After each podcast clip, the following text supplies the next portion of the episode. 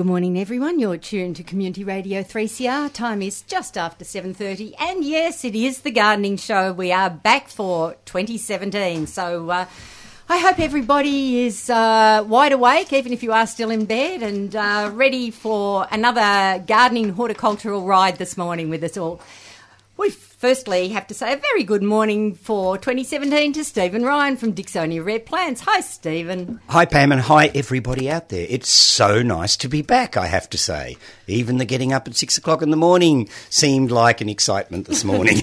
uh, so, um, and I did notice, because I don't get up at six o'clock very often, that it's actually starting to get dark now. It is. Yeah. I So- noticed the same thing Yeah. when I left Yeah, this morning. So yes, I, I had long. I had to sort of trip through the garden and try and let the chooks out before I left this morning, and I'm thinking, oh goodness gracious me, you know, autumn is on the way It is. already. And, Yes. And I have to say, I'm quite pleased we really haven't had much summer. Uh, it's been the most relaxing summer I can remember in years. You know, so and there was a little drizzle last night at our place. I don't know whether everybody else got a bit of rain, but I got up this morning and there was a little bit of water around, and so stumbling up to let out the chooks. Of course, I got seriously damp when I sort of brushed past things. Um, but it was just a lovely morning to get up and, and come down to town. So And they have forecast rain for today. Yes. Uh, So perfect. I'll be up for that. Uh, Yep. That shouldn't, of course, co- stop people going to nurseries. Just remember. You know, in fact, if it's too wet to Absolutely work in the garden, it's a perfect idea to go to a nursery because if you can't work in the garden, what else are you going to do? Absolutely. Know, and it is early in the year. There's probably not that many things going on. We haven't got a lot of community announcements, have we? Uh, a few. Oh, we have. Oh, Yeah, so there's still a few. few things going on. Yeah, well, f- things are just starting to. Because school's gone back, Yeah. things are starting up Yeah, again. yeah, So that's fair enough. So Yeah. if you've got nothing else to do today, and it doesn't have to be my nursery, although I'd be perfectly happy if you did. Um, but yeah, go out and visit a nursery. I mean, see what's in flower at this time of the year. That's something that people don't often do because they get excited about going out and gardening when the winter's over and the spring started. So they go out and they see things in flower, they buy them. And they forget that they're all going to flower at the same time. And so even if you're not actually going to buy a plant today, if you went out to a nursery and had a look and saw what was actually in bloom. And think where it might fit into that corner Yeah. in your garden. Yeah, and remembering that you know we spend a lot of time in our gardens uh, during the summer months, uh, so we want to see things looking pretty. Exactly. So- That's when you sit out and finally relax and enjoy it for yeah, a bit. swatting mozzies and things. Yeah. Oh, yes. Um, but yeah, so go out and look at some plants today that are in flower and, and, and think about them for your own garden. Absolutely. We have to welcome back John Arnott. Good morning, John. G'day, Pam. How are you? Yeah, not bad. Good, good. Welcome to 2017. huh? Yes, I know. Lots of plans for this year, John. Uh, oh, yes, yes, yes, indeed. Oh, he sounds enthusiastic. Yeah, more things going on at Cranbourne. More things going on at Cranbourne. Oh, look, there's um, there's a there's a kind of a, a rhythm to the start of a year, isn't there? There's the New Year's, there's the cricket, the the f- tennis. Um, Australia Day, and then three CR kicks in. Uh, the, the gardening show. I'm, I'm glad you included us in that yeah, no, list. that's a part of the rhythm of the year. so the natural order of things has been retained. good, good. Sunday mornings. All's with the well gardening with the world. Yeah, Sunday morning. Um, double five. It's great. Yep, it's really lovely. fantastic. We also have to say a very good morning to Chloe Foster, and of course, Chloe, you're part of the Friends of Cranbourne group too. Good morning, Pam. It's good to see everyone this morning. Yep. Chloe. Nice and bright eyed and settling into 2017. Yep, and you're back at the zoo. Back at the zoo. Propagating for butterflies? swing. Yes, that's right. Trying to keep the butterflies alive. They're very hungry little things. Yeah, I can They imagine. like to eat a lot of food. But uh, yes, settling in in 2017. I, I can't believe it's 2017 now. I can't believe it's already February. I know. I know. You know, Yeah. That's January, scary. January just sort of goes by, and you got you know you have a week or two off, and you go to the beach and hang out a little bit, and then you're like February, right? Okay, what's happening this year? yes. The, the business of the year commences. Yeah, Exactly. Yeah, Yep. get stuck into it now. Yep. Yep, yep, Yeah. for sure. John, you've had an amazing trip at the end of last year, which we're going to come back and talk to you about. Oh, good one. Yeah, because nice. I want to hear all about it. Yeah, great. Uh, yeah, and but it went well. Oh, it was fantastic. We went to um, Brilliant. northern Thailand on push bikes. It was really, it was really great. Really Yep. great. One Good- push bike, wasn't Uh, it? it was one push bike. A- a ten- uh, one bike, two people. Yep, four legs. Four, four legs. that helps. yeah, it does. Particularly up some of those Chiang Mai hills. Oh, yes. Yeah, well, that was great. Oh, brilliant. Excellent. Okay, well, we'll come back to that. I'm going to hop straight into uh, some of the community announcements, as Stephen alluded to. We do have a few things coming up. Firstly, uh, of course, uh, February, first Sunday in the month, Villa Alba is open today. This is the uh, historic house and the RJ Hamer Heritage Garden. Now it's open this afternoon from one o'clock through till four o'clock. Admission is ten dollars, concession eight dollars. Children are free. Afternoon tea is available with a three dollar donation. And uh, Villa Alba is at 44 Walmer Street in Kew. Melway's reference there is 44H6. Now, in conjunction with Villa Alba, they've got uh, a concert of harp and strings coming up on Saturday, the 4th of March. So I'm I'm giving you advance notice of this one while I'm talking about Villa Alba, but it would be a glorious setting for a harp and strings concert. So this is coming up Saturday, 4th of March, 7 till 9 p.m. And uh, it's uh, Kath Connolly and Greg Hunt. They're a Melbourne based instrumental duo. Uh, they've uh, had a decade long collaboration showcasing casing the best of Antipodean Celtic music. So uh, that would be a lot of fun. Now, admission for that one, tickets are $30, children free again. And uh, if you want to make more inquiries of that one, you can phone Sue. Her number is 9882 6292. That's 9882 6292. I've heard them play, and Have they, you? they are absolutely divine. Brilliant. Yeah, they've absolutely. You, you would go on the strength of. The, I mean, that, that, that's perfect music for a garden setting, absolutely isn't it? splendid. Yep. Yeah, no, that Brilliant. What a treat that'll be. That'll, Absolutely. that'll be awesome. Good. Um, Friends of Burnley Gardens have got uh, botanical art workshops coming up in February and March. Again, this is with Marlene Moore. She's uh, run these workshops each year over uh, the last few years now. Now, the program consists of four sessions of 2.5 hours. Uh, the medium will be watercolour pencils, uh, small class size. Now, it's a special workshop for f- members of the Friends group and also the general public. And it includes the opportunity to have your botanical illustrations included in a soon to be published book on Burnley Gardens. So there's incentive for any budding artists out there. Now it's running on Wednesday the 15th and 22nd of February and then the 1st and 8th of March. Times are 10 till 12:30. Uh, the room will be available until 3 p.m. for student use. Cost for the four sessions members 200, non members 240. Venue, of course, is Burnley Campus, University of Melbourne, there at uh, 500 Yarra Boulevard in Richmond. Um, there's parking at the rear car park. Now, bookings are essential. Now, to book and payment must be made in full before Friday, the 10th of February, which is why I'm mentioning it. Yes, that's not far specifically off. today. It's not mm. far off, so you need to get onto it if you want to go. So you can phone Janine.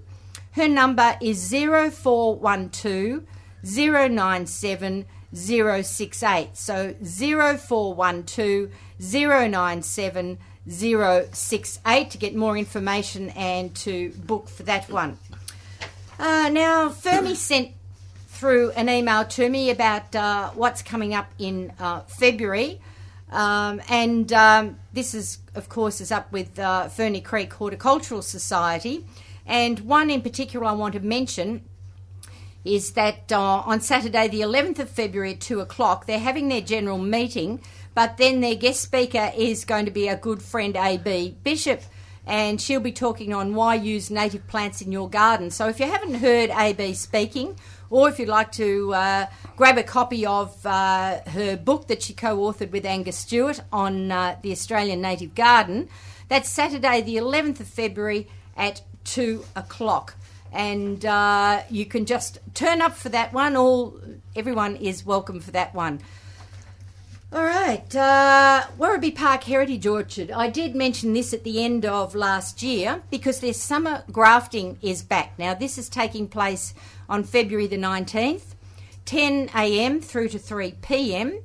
And uh, it's uh, stone fruit season, so uh, this is what they'll be offering with their grafting workshops and uh, you choose a variety of heritage, heritage fruit you'd like to grow, and then one of the skilled members will graft it onto a new rootstock for you to plant at home. Now, uh, there'll be lots of other stalls and entertainment on the day as well. Um, the Kareni Gardens, hopefully, will be having a stall selling their plant varieties from the kitchen garden. There'll be local native plants and old fashioned fra- favourites from Werribee Park Gardens also for sale. Plus the usual edible weed walks. There'll be tours of the orchard, grafting demonstrations, and fruit trees for sale. Now, if you want to check out the website for a list of the varieties uh, that they will be uh, offering, and also scion wood from all of these will be available. So the uh, website is www.werribee Park Heritage Orchard, all one word. That's Werribee Park Heritage Orchard.org.au. So uh, that's uh, February 19th, 10 o'clock through until 3 o'clock. Uh, just one more I should mention. Uh, we were talking about music in the gardens. Well, uh, up at Cloud Hill, they've also had a series of summertime concerts, and uh, the next one is coming up, and uh, it's going to be uh, the Evergreen Ensemble, and part of that is of that ensemble is our good friend Simon Rickard, who sometimes comes onto the program. So uh, it consists of violin, cello, oboe, and fiddle and bassoon, and they'll be bringing you works from 18th century Scotland, uh, each piece inspired by a flower or vegetable with commentary by Simon along the way. So that would be great fun, I think. I hope they've got one about mangle wurzels. you never know. That'll be Bonnie. We have the rowan tree for sure. Yeah, Oh, yeah, oh, yes, yes. absolutely. so this is all taking place at Saturday, the 25th of February, 6 o'clock, in the Green Theatre at Cloud Hill Gardens. Uh, admission adults $30, children up to 16 years $20. And uh, to book, you phone the gardens. Their number is 9751 1009. That's 9751 1009. Okay, well, uh, it's time we invited our listeners to join us this morning. If you've been uh, sitting on a vexing question over the uh, the summer, Hopefully, well, it's not too late. now's your chance. Okay, that number is nine four one nine zero one double five nine four one nine zero one double five. In the studio this morning, we have Stephen Ryan, John Arnott, and Chloe Foster. So we'd love to hear from you, or if you just want to have a chat because we haven't been around for a little while, we'd mm. love yes, to. if you've hear. missed us, we'd love to hear from you. Nine four one nine zero one double five. John, let's get back to your trip first of all. Let's inspire a few people. Well, I'm- I'm just thinking. I've, I've, I'm, I can't stop thinking about this Scottish plant All plant right. thing. Okay, here so we there's go. the rowan tree. There's, there's got to be stuff about heather, the bonnie heather. Oh yes. And thistles. And thistles. Yeah, there have to you'd be a- there have to be a thistle. thistles, Yes, yeah. yes. There'd have to be something about Scots pines. You would think. Yeah, yeah, Yeah. you would. What vegetables are particularly Scottish? I know a haggis is not a vegetable. No, they don't grow on trees. no, no, you can't get a haggis bush. Um, so yeah, I'm not quite sure. No, um, no. You know, if it was in Ireland, you'd immediately think of uh, praties the and things. Yeah, yes, that's right. Yeah, Yes. yeah, but yeah, in Scotland, I'm not quite sure. It's No. probably a turnip or a Yeah, swede yeah, or something. Yeah, something like that, yeah, I'd yeah. say. But Yeah. It'd be bonnie. It'd be bonnie. Yeah. No matter what. Opposite end of the world, we, uh, Yes. uh, me and my partner Lisa, we cycled in late November, early December for a couple of weeks in northern Thailand. We caught a train, um, second class train, which was quite a cultural experience. Sleeper overnight. You survived? Yeah, it was great. It was uh, really uh, amazing. Uh, to a place called Uttaradit, which is about central Thailand, and then we cycled a circuitous route up until Chiang Mai, and we spent uh, about 10 days in Chiang Mai. And it was fabulous. It was uh, just uh, cycling is just such a wonderful way of seeing the countryside. Because you can really see the detail. You can really see the detail. Yes. You're I think walking works too, though. yeah, walking does True. work. Walking yeah, does you work. just can't Yeah. get quite as far in a day. No, no, exactly. yeah, I like to do the walking ones. That's that's that's me. So I'm not, you, not you and bicycles aren't. No. Well, see, I grew up at Mount Macedon, and we were on a hill Yeah, that was right. sort of very precipitous, and my mother would never let me buy a bike. Uh, and I so- wonder why. Yeah. Well, I always figured I could get to school really fast, but it'd take me several hours to get home. that's right. Um, but You so I- actually mightn't have got to school no, in one well, I might piece. not have. But you know, so I never practiced on a bike as a kid, and I've been on a push bike a couple of times, but I just don't have the skills because I didn't do it when I was young. Yeah, sure. And so I'm always a wee bit nervous about two wheels, I have to say. Uh, so walking, I we, do we- walking. you- we can get trikes. There's a thought. I could do it on a trike. I might look a bit naff, but I could do it on a trike. Oh, dear. Anyhow, getting back to you. Sorry, I so, interrupted. uh, so it was lovely. Our our, our um, tandem folds in, it, it, it collapses, and we put it into two suitcases. Ah, so, so we actually took our own. Um, uh, Oh, okay. Yeah, which was which was great. But the absolute highlight of the trip was not the not the cycling leg, which, which was brilliant. It was absolutely fantastic. Um, the highlight of the trip was it, it was Lisa and, and my thirtieth wedding anniversary. Oh, goodness. well done. sake. um, and uh, when we were, were in Chiang Mai, our kids said, "Keep this date free. Uh, we're going to buy you a gift." So the gift was to go up to a, a Karen village, way, way, way, way up in the hills, um, and spend day spend a day in uh, with four elephants. In the wild, they In were the trained. They were trained elephants, so they, they were, it's it's a it's an ecotourism thing which Yeah, yeah. pays for um, animal welfare, a whole range of animal animal welfare things. So it's a bit of a you know it's a it's a ecotourism product. Yes. But my God, what a day that was! Yeah, it was absolutely extraordinary. We we bounced in the back of this four wheel drive, you know, for a couple of hours, way way way into the jungle. They they said that there's tiger prints. Um, that they often see tiger prints in this country, Really? so it's really, really, really quite remote, uh, at a high altitude. Yep. Um, Thai jungles. So there you go. We're talking about the elephant in the room now. we we stepped out of the four wheel drive and the mahouts are there and they've called the elephants and we hear this crash, crash, crash, bang, and these four elephants Oh, my emerged goodness. out of the bloody jungle. Oh, how it, fabulous. It was extraordinary. It was extraordinary. Then we went for a, a walk with the elephants, just following them into the into the bush, and they were feeding on the jungle and you know doing elephant things, Mm-hmm. natural elephant things. Had a bite to eat. Then the elephants went in, and th- this would happen every day or every time Yeah. they have a group. But we, we mm. went into a mud bath, and we were thinking we were going to watch the elephants Oh, no. Oh no! we actually got in the mud bath and we were throwing mud onto these elephants, rubbing it into their skin, and giving them a, a, a massage, a mud massage. That's amazing. It was incredible. Then they didn't fill their trunk with water and give you Oh, a bit no, we a were, we were from muddy from tip to top. Um, from, you know, you How know what I mean. extraordinary. And then up a ridge down to this river, and elephants into the river, us in the river, buckets washing the mud off. It was just, it was incredible. it was the most Wow. incredible experience. So the cycling was great. Yeah, but but- that, but that day in a Diptera forest, it was. Uh, Oh, really? It was. Uh, Oh. yeah, absolutely, absolutely. So you know, it was a regenerating um, Diptera forest, you know, dominated by re- regenerating teak. Yep. And you know, this is quite amazing. As the plants person, I was almost as interested as the plants as I was the elephants. I can I can understand Yeah, I that. can understand yeah, that. Yeah, I can do that. Uh, I mean, when I went to Namibia years ago, people said, "Oh, you're going to see lions, you're going to see this, you're going to see that." And I said, No, "Yes, we're not- but I'm we're going to gonna see a see Welwitschia." Welwitschia. Yeah.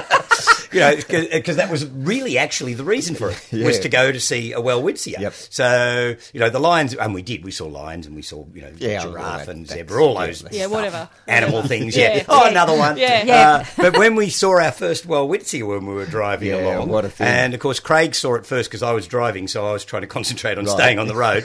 Uh, so he was terribly excited that he was the one that spotted it first, uh, and it was so exciting. yeah, You know, it's Oh, a plant I'd read about when I was a student and never thought I'd ever see in the wild. What sort of country? This is desert. Is Oh it yeah, desert? Oh, yeah, yeah. It's, it's really sandy. There, there's Welwitschias, sand, and occasional dead-looking tussock. Okay. and that's virtually it. Really?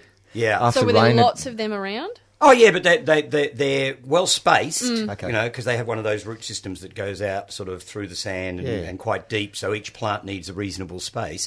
Um, so yeah, they were sort of dotted all over the place. So we saw lots of them. And we saw the biggest one in, in Namibia. Oh, really? Which was huge. Uh, but apparently the biggest one in the world is actually in Angola. But we didn't go to Angola because apparently there's still quite a lot of landmines. Yeah. All right, well, back to elephants, Oh, though, no, and, no. and Dipterocarp forests. So Dipterocarp forest, and you know, it's it's just so foreign to. Um, you know, there's Wallace's line, and you know, I understand a fair bit of stuff that happens below Wallace's line, but above Wallace's line, it's just a completely different um, ecology, ecosystem, plant families. You know, Now- so I was struggling to, to, to, you know, I could work out that that was a ginger and that was a, Yeah. that was. Uh, It's sort you of fun a- a though, isn't it, to is be out of your It's- it's- completely out Out of of your your depth. Wonderful. Yeah, I did the same in Madagascar. I stood in a forest, and if somebody had said you're on Mars, I could have believed it. You know, because I, I really couldn't be confident about any of the plants I was looking No, at. you might get it to family. I, I was okay on Family, yeah, I could get a lot of things Yeah, to family yeah, level, yeah. Uh, but genus was getting a little hard. Yeah, yeah, yeah. and species was impossible. Yeah, yeah, it's possible. Impossible. yeah, completely impossible. for sure. John, for the listeners, you need to explain Wallace's line. Uh, Wallace's line. Oh c- c- God, can I do this? Um, it- Well, you, it- you it- started this, so you Yeah. better finish You're going to have to finish. uh, Wallace's line. It, it's a it's a it's a it's a it's a geographic divide um, between, uh, I guess, southern hemisphere influences and uh, northern he- hemisphere influences. Old world, new world. Um, uh, and you know, the, it, it's black and white. The, the contrast in uh, flora, fauna, um, yeah, yeah. So it's a it's a biological line in the sand. Right. Well, Yeah. Mr. Wallace runs- was pretty lucky to get a line named after him. Then I reckon. Do we know anything about him? No, no, no, no. Oh, now about there's a bit at of all. googling to be Yeah, done. I have Googled. I think he was on some botanical expedition ship or something to do with maybe Banks or or Darwin So or something early like days. that. Yeah, re- early days, and it doesn't. It runs through the st- uh, Strait uh, near Bali. The Torres Strait is it? The, no, Not the Torres no. Strait, starts with Uh, L. Lombok Strait. Lombok Strait, right. And then it runs. So you, you so you've got um, Australia, Papua New Guinea, Lombok to the right and below, and then uh, sort of above it, you, you know, you go into in, rest of Indonesia, Malaysia, and up through Thailand. Chloe's on it. I think that's, that's that's sort of the general gist of where the line goes. Sure. So, you know, Papua New Guinea has a couple of eucalypts that Yep. grow there, Yep. and a couple of things that are sort of similar Yep. Yep. ish to tropical Australia. Yep. And then once Those you tree kangaroo things. yeah, Kangaroo things. yeah, and then, and then once you go over the Lombok Strait, I mean, between Bali and Lombok, I think you can catch a ferry almost. Like it's not a very long, and then the the flora totally changes, and that's when you get Dipterocarps. yeah dipterocarps, Yeah. which I haven't heard of before. And that's you, you, you, lose the uh, the well, there's myrtaceae, but it's old fleshy myrtaceae rather, Right. rather than sclerophyllous Yep. myrtaceae. Um, but I think there's, it, it's significant for animals as well. You get a lot more mammal, um, monkey type, Okay. type mammals north of the line. Yes. Yeah. Makes sense. Yeah, Yeah. Wow. yeah. But isn't it nice to be outside your comfort zone? Oh, I it love really that. is. And uh, I had a similar experience in the Kimberley when we went to the Kimberley. Mm. You know, and, and as a native plant um, nutter, uh, that was another really quite. Mm. That, well, I found that a little bit unsettling. I must say, I was challenged and interested in in the the, the Thai jungle. Yeah. But i- i- being in Australia, looking at Australian plants, and I didn't know one thing. All these deciduous things. Yeah. Because we were there at the end of the dry season. Yeah, so there's bare sticks, and Bare- it just doesn't seem right, does No. it? you wouldn't be able to ID it either if there's nothing on it. yeah, that would be a challenge Yeah, to that's get a family. so you know we talk about um, uh, Australia not having a diversity of deciduous flora. We don't have a diversity of winter deciduous flora. Yes. There's just a huge diversity of deciduous flora in that monsoon band. Yeah. Yeah. You know, and right. you know into the uh, at the end of the long hot summer, many many many things, many different things were were, were bare. Okay. They, were- they were bare Wow. plants. Yeah. A- apparently, there's a lot of, or quite a few deciduous corymbias up around there. deciduous corymbias. That some are deciduous. Wow. Yeah. like fully deciduous or uh, semi deciduous? I'm not sure. I was speaking to a, a botanist at La Trobe University, and her Right. husband's done a lot of work. He's a botanist at Melbourne University. Right. Um, he's done a lot of work on Myrtaceae, and he's still doing a bit of work on Corymbia and Angophora. And Right. they went on a trip up there, and there's deciduous Bare- Corymbias bare- up there. bare That's Yeah. fantastic. Wow. That's another thing that's really fascinating when you when you have a concept of a genus or a group of plants, Yeah. and then somebody says something that throws that Another completely trait. into disarray. I read a, an article in the Plantsman magazine from England recently about dahlia species in Mexico, and there's a climbing dahlia, Oh. Dahlia macdougallii. Right, excellent. And Excellent. and I was completely surprised by that because I don't expect a herbaceous genus like Dahlia have to throw up a climbing Yeah, yeah. plant. Yeah. And when something like that crops up at you, Yeah. it just sort of pulls you up, and you think, "My God, there's so much I don't know yet." The um, Auckland Botanic Gardens has got a. I've actually seen the um, uh, Dahlia McDougall Have you? Yeah, it's at the they got Auckland, it in it's Auckland. at have the they? Auckland I Botanic wish they had it at Melbourne because I want one.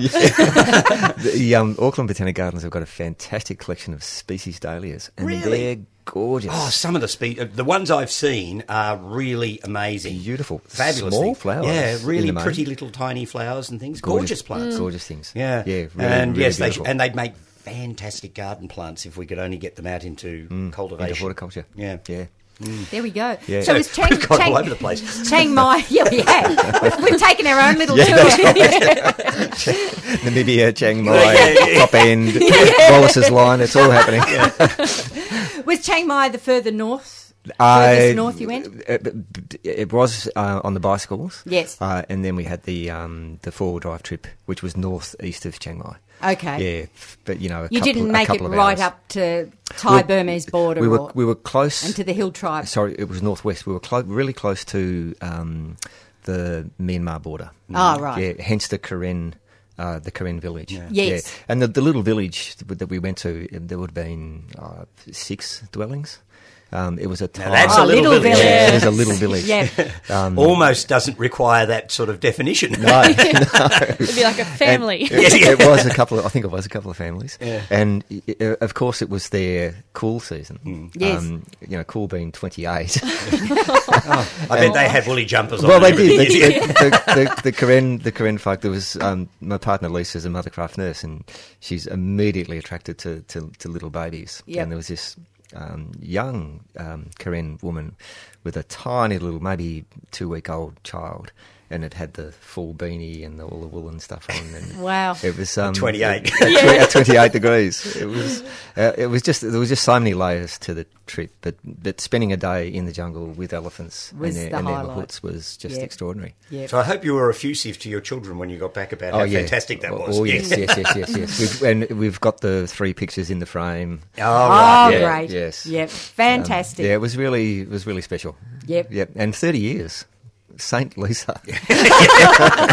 Yeah, she's put up with you a lot, hasn't she? When you consider your, your job changes and you know, all over the state Uh, practically. that's- yeah, exactly. Uh, good. Thanks, Lisa. okay, back to gardening. Um, Elizabeth in Frankston's rung in on the outside line. She's got a salvia, pale blue flowers, um, going to seed and losing flowers, and wants to know if she can cut it back now and it will come back well, or can should she save the seeds? All right. Well, we don't know what salvia, so that, that No, does mean right. anything we say has to be fairly general.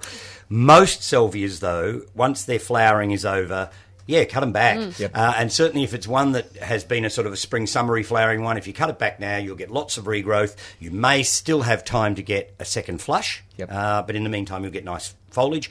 Uh, most salvias are easier from cuttings and divisions, I find, than to bother with seed. Seed, Yeah. yeah. Uh, I mean, you can if you want. I mean, it's fun to raise things from seed. I'm always throwing seed in, even if it's things I don't really need, just because I can. Hmm. Can't help ourselves, can Yeah, we? no, you can't. you know, I, I, I always put in too many cuttings and I sow too many seeds, and I yeah. and, and- each cutting, you know, it strikes roots. You're like, well, I don't want to throw it out now. Let's put all that energy into putting roots on. yeah, and, that's but I've right, exactly. Too many. yeah, what am I going to do with 30 of them? Yeah. Um, so, yeah, so you could collect some seed, and yes, it can be fun to raise almost anything from seed, so I wouldn't discourage you from doing that. But, yeah, if I had a salvia that was looking scruffy now and had finished flowering, I'd be out there with the secateurs uh, and just hack it off at ground level. Yep. Uh, don't leave stubs because they always look untidy. Oh, they look so untidy. Ah, I don't know why it. people have to leave bits at ground level, and Even they're that just the thing I trip over too if I do. Yeah. Yeah. you go tumbling into the garden bed because you trip over the stubs. Uh, so clean it off neatly to ground level, uh, and then up it'll come again. And I, if you pour a little bit of water into it, I'd, I'd say in weeks Mm. it'll be back. Yep. Yep. Yep. And salvias really respond to pruning. They, Oh, they they? really Oh, need it well, they every need it, year. they need it, yeah. Yeah, they do. Even some of the short-lived, you know, things that you might say bedding salvias that, that you might keep for Yeah, the sort of a- a splendens year y and- types. splendid. Yes. Um, some of those blue-flowered um, uh, short-lived, but you can keep them going for a number of years. Yeah. Oh, yeah. if you cut them back. Yeah. Yeah. And as long as you're not living in frosty old Macedon. Yeah. and Yeah, yeah, there's that as well. Because I've tried a couple of those to see if I. Cause there's one called Van Houttei, which is a lovely burgundy, Yeah. winey coloured one, which is just gorgeous. Mm. And it's supposed to be sort of semi perennial, but yeah, I can't keep it through one year. Ah. okay, yeah, Just the full- cold- out it goes. cold- So I've sort of given up. Okay, you are listening to the 3CR Gardening Show. We're going to be running through until 9.15, our usual time slot. In the studio this morning, we have Stephen Ryan, John Arnott and Chloe Foster. If you'd like to jump on the phones and give us a call, we'd love to hear from you. That number again is 94190155. Stephen, it's time we talked about some of the plants you've brought in this All right, morning. well, I decided on a sort of a topic, and I thought about heavy shade. Uh, as a possible topic, and I've got three plants I brought along today. One of which will grow in exceedingly dry shade, which is very useful. Very useful. Uh, and the other two will grow in heavy shade but require a little moisture. So we'll start with the one that will cope actually with the exceedingly dry shade, and this is the Alexandrian laurel, Danae racemosa. And it's a foliage plant, and that's what you grow it for. Its flowers are tiny. Um, uh, it has little berries on it occasionally, uh, but it has these lovely sprays of foliage that come up uh, and sort of arch out. It's actually an evergreen perennial. It's not woody, uh, so you go through it periodically and cut the older stems out of it, uh, and it will grow probably in the driest, darkest shade you can find. Uh, and it's actually the thing, uh, I believe, that was actually used for laurel wreaths. Oh, really? As opposed to proper laurels. Right. Oh, okay. Really? Yes, I read somewhere that uh, it was actually the thing that was they made the wreaths out of. On I would top have of, expected the leaf to be larger for that. Yeah, well, Because it's always pictured as Yeah, very large pic- leaves, isn't it? I think people take poetic license. Yeah, well, they must do. It's like that, that, that well known image of all of the Australian settlers sitting around a primrose.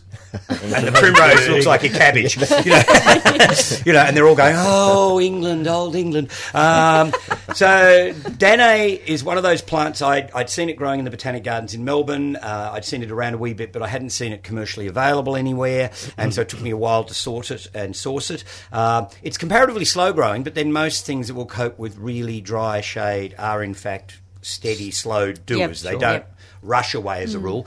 Uh, its foliage picks superbly. If you want branches of something to use for floral arrangements, it lasts in water for months. Nice. Um, and it's in the asparagus group, so it's. So I it- was going to say, is it, it's uh, it's in the asparagus root. yeah, yeah, So, um, so it's a lily. Yes, it's a lily sort Yeah. of. Uh, well, I guess it's asparagaceae now, Asparagaceae, not yeah, liliaceae yeah, or yeah, yeah. whatever. You know, with all of these family changes that It'll we've been change going next week. Yeah, you- you're probably back to liliaceae. uh, but um, I I actually have a great soft spot for some of the really interesting plants within that group, uh, like ruscus and there's- Sarcococca? Sarcococca is another one. Sarcococca's cool. Yeah, Yeah. and uh, I've got a thing in the garden called um, Semele androgyna, which comes from the Canary Islands, and it gets big leaves, and the flowers sit around the e- or big. I should say Phyllodes. phyllodes, yeah. Yeah. and the flowers sit round the edge of it. Uh, Oh, really? uh, There's a little thing around the edge of the leaf Wow. or phyllodes, uh, and it's a it's a scandent sort of plant. It will climb up things. Um, and I'm off to the Canary Islands in May. Oh. What? For a week's walking, Really? uh, on La Gomera, Oh. um, and I'm hoping I'll see an, uh, a Semele androgyna in the wild somewhere because I saw it growing years ago in a garden in Ireland, and I thought I want that plant, I want that plant. So it's like a mule, Muhlenbeckia? No. No, No. no, it's it's it's sort of what's it more like? It's sort of more. It grows like one of the climbing asparaguses Yeah, grow. okay. So it just sort of weaves itself around things. Uh, its phyllodes are quite large. They'd be sort of, when the old measurements, at least two and a half inches long Okay. by about an inch wide. And leathery. Yeah, leathery, uh, glossy green things. Um, amazing. and I got one through a friend of mine whose source I have no idea how he got it, uh, but I got one about four or five years ago, and it's now starting to clamber up through a prunus I've got in the garden at home. And the one in Ireland I saw was up about five, six feet or so, uh, growing up against a wall, uh, and with these little tiny cream flowers all the way around the edges of the phyllodes. It was a really, really interesting plant. And being androgyna, it probably means that it's self-pollinating. Self-pollinating, Yeah. yeah. Yeah, so I'll be able to hopefully get seed from it in due course. But anyhow, the Danae, uh, getting back to it, uh, probably will get to about a metre to a metre and a half in height, and because its stems sort of arch outwards, it probably fills an area about the same. Uh, but it's slow. You've got to be patient with it. So, uh, but I think it's a charming foliage plant. Lovely. Um, it's tough as, and yet from what I can work out, it has no weedy potential at all. Um, and uh, uh, we nearly all have a seriously dry, shady spot in the garden somewhere, and it can be Definitely. really hard to find a plant that will will not only grow in it. Well, nature will throw a few plants in there, but. They're probably things we don't want in the Yeah. garden. Yes. Uh, but to have a really attractive foliage plant for those sort of really hard spots, I mean, I would plant that underneath the big um, heavy foliaged plant, sort of something that's got foliage like, say, a Pittosporum undulatum. It- it'd deal with a- that? Yeah, it would deal with that. Wow. Uh, with the roots growing through and on a bank. Wow. Whoa. So Big I'd be, call, Stephen. Uh, It's a big call, but I would do it, and I'd do that with ruscus as well. Ruscus would do it as well, um, and so they're remarkable plants for, and and you'd plant them, water them in, and then never go back. That sounds like a good plant. Yeah, uh, yeah, I, I think they're amazing. So Well, it's got beautiful. The foliage on it is beautiful. It's It really is. shiny and it's lovely. dark It's- green. Yeah, They're- and I don't need flowers on some plants. I Mm. have to say, as much as I enjoy having flowers in the garden all year round, some plants are just. I don't know, classy just by the look of them. Yep. Um, and I've got three Danae in the garden at home now that I planted about four years ago, and they're sort of in a little triangle underneath a. Well, they're, they're actually growing in the roots of a big, huge um, hazelnut tree. Right. Um, uh, facing south in my garden, they don't get any sun. They're growing with a clivia. Um, and yeah, when I look over the front veranda, there they are with these lovely archy stems, and they just sit there looking nice the whole time. If you triple planted, Mm. um, would it go indoors? I think it probably would. A lot of these things with really glossy leaves, I reckon, actually make quite good indoor plants. I, I've used Agathis robusta as an indoor plant, um, and um, uh, aucubas, of course, have that sort of glossiness about Yeah. them, and they work quite well as an indoor plant. So if you find something with a really thick, sort of glossy. Um, Hardish leaf, they often will, and I don't see any reason why Danae wouldn't actually make quite a good indoor plant. You might have to dust it occasionally, Sure. um, but it would go down to quite low light levels. So yes, it's a plant I'd probably recommend for Yeah. people to have a crack at Yeah. because most of the things we grow as indoor plants tend to be things from the tropics. Yeah. That's right. Sure. And that's all very fine. Um, but, you know, if your house gets a bit cool in the winter or, you know, you get really high fluctuations in temperature, you actually are better off with something that actually will go into the cooler side of things. Sure. So, yeah, so Danae could easily become a good indoor plant because it's slowish growing. It's not going to fill a pot in any hurry. Um, and they don't have a big root system, so, uh, funnily enough, for something that grows in dry shade. Uh, so they don't need a particularly large pot either. So Danae, D A N A E. Well, that's a new one to me. Yeah, well, it's, it's one of those plants that's been on my radar for a long, long time, and this year's the first year I've really had some Yeah, uh, to do something with. And uh, all I need now is for the variegated one to arrive. Uh, speaking of which, I was Before you doing my go. own segue. Stephen, I'm sorry about the segue. oh, You'll have to save it. all right, we'll use it for later. We, we have our first caller online. So we're going to go to Sue, who's out in uh, Narre Warren. Good morning, Sue. Oh, good morning and a happy new year to everybody. Thank you. Same to you. Um, um, I just want to make a comment about what Stephen was saying about salvias from seed. I grow, I've got a lot of salvias.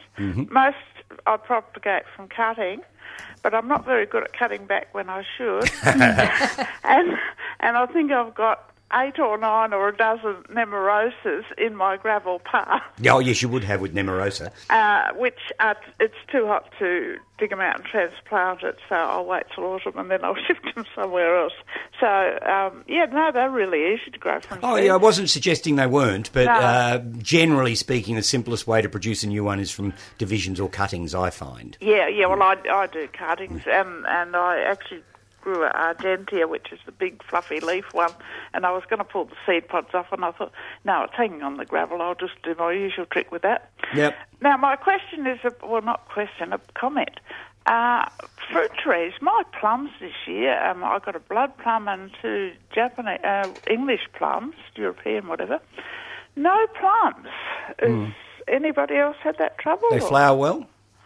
Um, yes, they did. Yeah, it's it's probably due to climatic conditions at flowering time. Yeah. I mean, both of my plum trees in the garden at home, I've got a Santa Rosa, and I can't remember what the other one is, uh, but they're they're cross pollinating plums, so they're normally fine. But I got very low fruit set this year, and I think at the time they were in flower, uh, there was probably I don't I don't really remember, but I'm assuming that there was probably some really cold, miserable weather or No something, bees. and the bees weren't out. Yeah, And- well, you know, because I've got salvias, I've got lots of bees. yeah, but not necessarily at the right time for the plums. Yeah, and and uh, I've got two.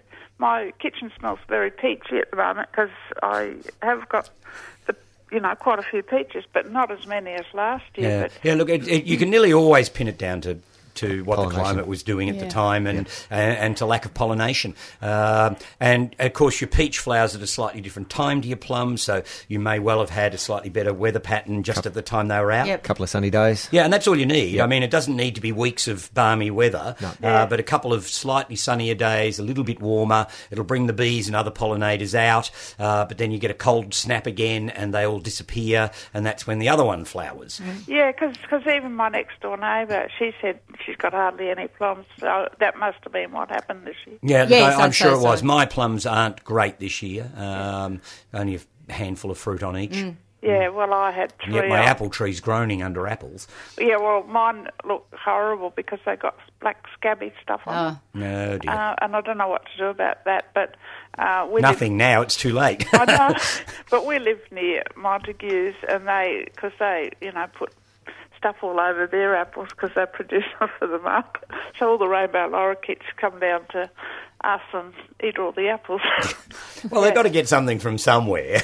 I know. Although I do object to the fact that the my darling feathered friends tend to get everything instead of me getting some. Yes. Yeah. yeah. Yeah, you so- don't mind sharing a bit. No, you don't. uh, uh, even with the sulphur crested cockatoos that drive me insane because they also break the branches off and just drop them on the ground. Yeah, and drop them on the ground. Yes, and you think I don't mind sharing, but I don't want you to completely bugger up my trees. I know. Yeah, we have those. We we feed the king parrots, but then the others come and when we're feeding the king parrots, we have, one of us has to stand out there with this huge water pistol to Water pistol. to um, you know the ones that we don't like. We just give them a bit of a squirt with water. Well, when the king parrots come in at my place and they do this periodically, I go out and hand feed them because they just land on the front veranda rail, and so I just have a handful of seed and they have a few bits and then off they fly, and the other birds don't get any. The dog actually cleans up all the seed that lies on the ground afterwards. Oh, okay, yeah, no, we can just about do that with the king, and Yeah. yeah, we've got a whole family, and uh, yeah, they're really good. Okay, so everybody's plum trees will be. Yeah, and there'll be somebody who'll ring in and say they've had a bumper crop, but Of you know, course. but you know that's the way these things work. Yeah. yeah. Okay, then thanks. Bye. Okay, bye. I mean, I guess the thing with seed as well is that you're likely, or there's a possibility that you're going to get some variation, which is really quite good. Yeah, oh, it can be great fun. Yeah. I mean, you can have that new hybrid that you obviously, through uh, because of immodesty, wouldn't name after yourself. No. but you know, you, you, you could name it after a family member or or something, and have the next best thing that comes out on the market. Who knows? So seed raising is fun for that reason because you can get that genetic diversity, Yeah. and you're never quite sure. I mean, some plants are so stable that it would be a, amazing to get. Any real Variation, yeah. but some plants will throw all sorts of weird stuff, Uh, and it can be well, it can be rubbish, but it, it can be really quite good, you know, and you can end up with something nice like that. Camellia that Malcolm Fraser raised that you know, he named after Tammy. Uh, so, you know, and that was out, I don't know whether it's still out there commercially. I don't really know whether it kicked off or not, but, you know, Malcolm produced this big flouncy pink number that he, he named after Tammy, and that's sort of fun. Yeah, Yeah, of course for it I've got a dahlia and a canna named after me. That's I think right. that's fun. Have you got a dahlia? What's yes, it called? it's called Dahlia Dahlia Stephen, Stephen Ryan. Ryan. Really? Yeah, and it's it nice? It's, it's virginal white, sort of singlish, got that wrong, self-supporting, didn't they? Hang- slightly hang on. scented, um, and very floriferous. Well, look, parts of that work. Yeah, I just pretend it all does. Um, and my canna is really tall and soft cream.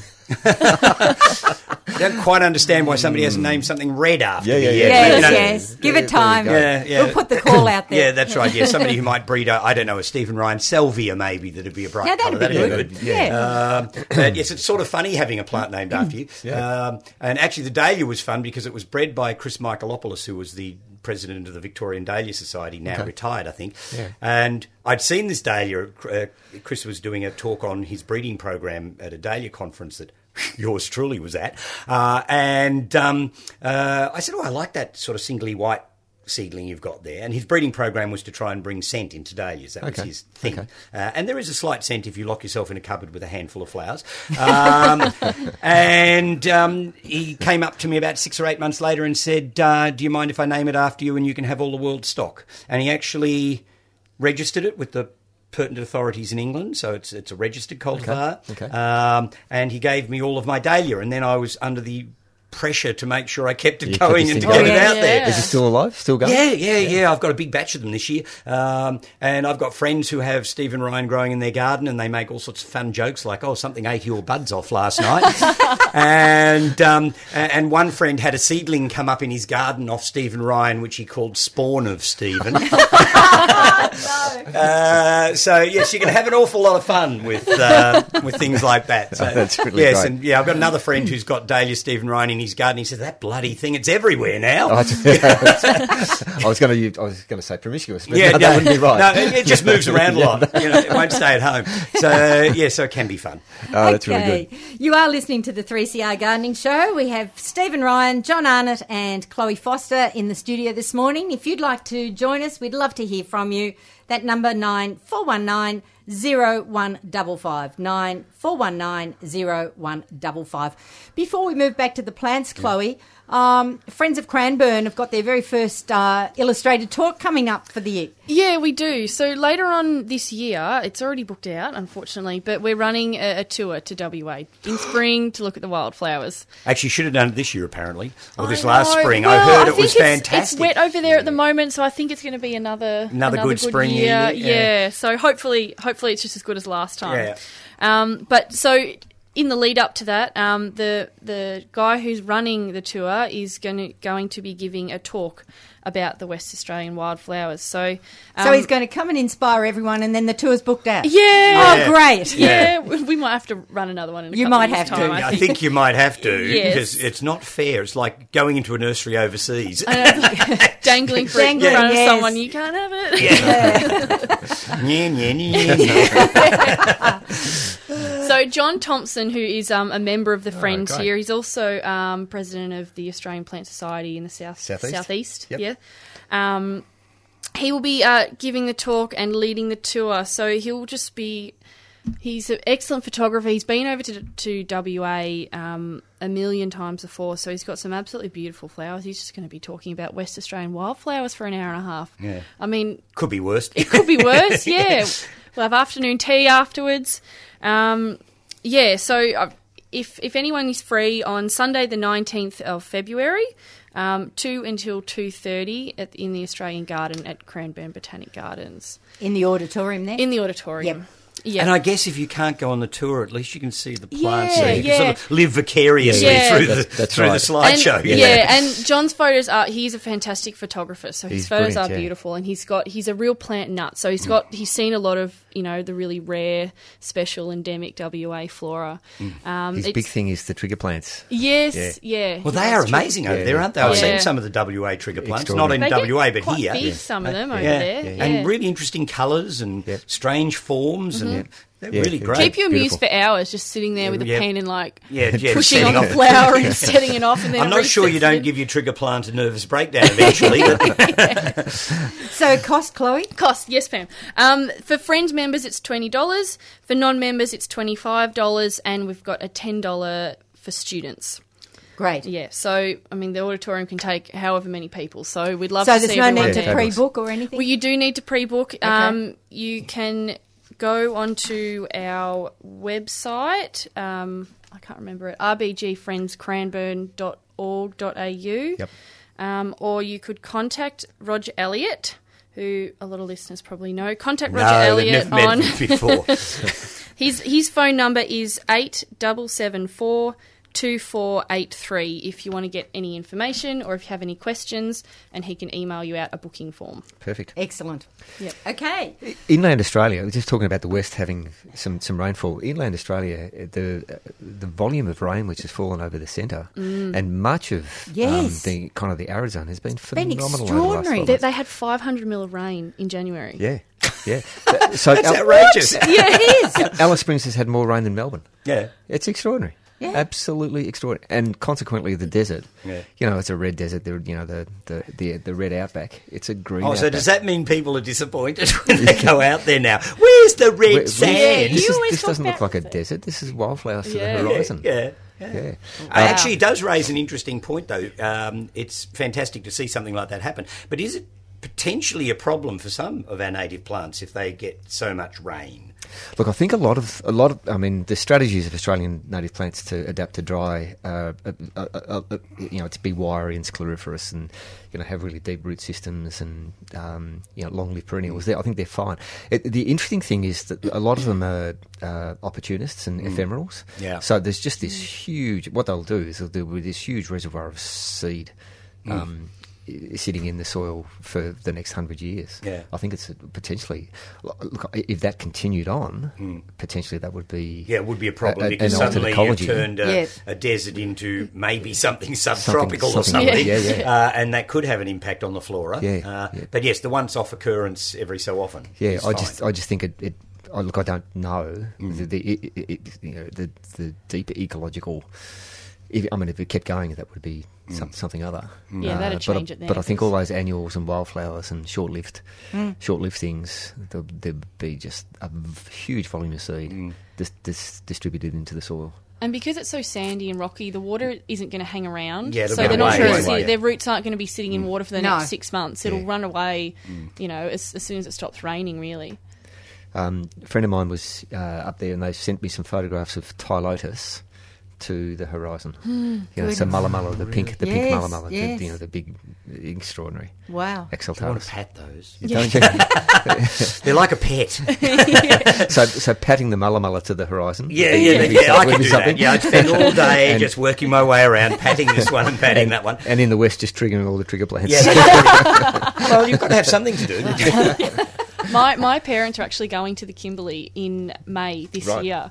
Um, my brother's travelling around Australia this year in a Okay. troopy with his girlfriend, and Oh, they're nice. they're in May. They'll be in the Kimberley, and I am so jealous. There's going to be so much new growth and Yeah. things flowering when they're there. It will be absolutely incredible, and because they've had this super duper wet season, yeah, it'll just be it'll be beautiful. yeah, it will be Yeah. So the crocodile's going to have moved down south. in the in the swollen rivers. Yeah, Yeah. that's right. Yes. Oh, look, there's a croc. What's that doing here at Alice Springs? Oh dear. Okay, back to the plants. oh, yes, yes. And, and my segue, I'll remind segue. people, was variegation. Yes. Um, This one will galvanise people into different camps. It's a plant called Persicaria virginiana, variety filiformis, painter's palette. Um, and the name is actually quite good. Yeah, it's good. Uh, because it has quite large leaves. It has a V shaped chevron type thing through each leaf that's a sort of a rich coppery brown. And then it's got creamy, mottled, splotchy variegation all over the place. Um, it's a herbaceous perennial. It actually sort of semi-evergreen in frost-free areas, uh, but at Macedon I just cut it down in the winter because it starts looking scruffy. Uh, will grow to about oh, 600 mils, maybe a metre eventually if it's got enough moisture. It's fairly shade tolerant, but doesn't like to be deadly dry. Um, but it's one of those great plants. If it needs a drink, it wilts. Yeah. I like plants that do that because they remind tend you. to. Yeah. Yeah, and you water it, and 20 minutes later it's standing up again. Yeah, yeah. Um, it makes a great pot plant. Uh, and because the variegation is sort of hectic and, and splotchy, a friend of mine once suggested it looked like somebody thrown up. Um, But I take a slightly different view on some of these variegations because in a shady spot, variegations will often be quite useful just to bring a bit of light into an area. It looks like sunlight's coming in from somewhere. And certainly the irregular variegations do that quite well in a sense. I mean, the, the more organised variegations don't look like that No. particularly. Um, so painter's palette might not be to everybody's um, uh, taste, but even the green leaf form with the brown chevron in it is actually quite good. Um, and there's actually one with an extra wide chevron in the in the leaf called Lance Corporal. Which I quite like. I like the name. I- you know, Yeah. somebody's thinking this through. Yeah. Uh, and it was a bit interesting to name it that way. Um, so, and they do flower, but the flowers are sort of not that important. They get these little spikes of Little tiny spikes, whitey yeah. flowers with a slightly pinky calyx behind it. Uh, they're pleasant but not exciting, and they flower very late in the season. So if I get a heavy frost early enough, uh, they rarely will flower in those seasons because they get knocked about. Um, funnily enough, it comes true to seed. Really? Yeah, it's one of those variegations. You sow seed of it, and almost every seedling will come up variegated. Really? Gee. And that's not something you sort of expect from variegated No. plants. So I could, I, I have to jump. So even the seedlings look sick. Yes, that's right. yeah, but they do, I've got some germinated at the moment. Um, uh, quite a lot of them actually. So this is a plug for Persicaria painter's palette. Uh, they're only tiny little tubes at the moment. Um, but when they first germinate, they come up and their first two or three true leaves don't seem to be variegated at all, and then it starts to happen. So every plant starts to variegate once it gets to I don't know about two or three centimeters high. Right. Um, and so far, I've never raised a green one from the variegated Is that ones. right? Wow. Okay. So, and that's sort of So something I remember in school when I was learning my horticulture. They'd say, you know, variegation. You know, you've got to raise them vegetatively because Yeah. they don't throw true to seed. But there, there are, in fact, a number of plants that, in fact, will throw variegation from seed, and I don't quite yeah. understand the processes or why. Uh, there must be a reason for it. Maybe it's not as virus induced as some other variegations. I don't quite know why it would be, but certainly this particular plant will throw variegated seedlings. Yep. Um, and if you're growing in the garden in a somewhat moist aspect, um, you'll get the odd seedling that'll pop up in the garden as well. Never seems to produce vast quantities of them.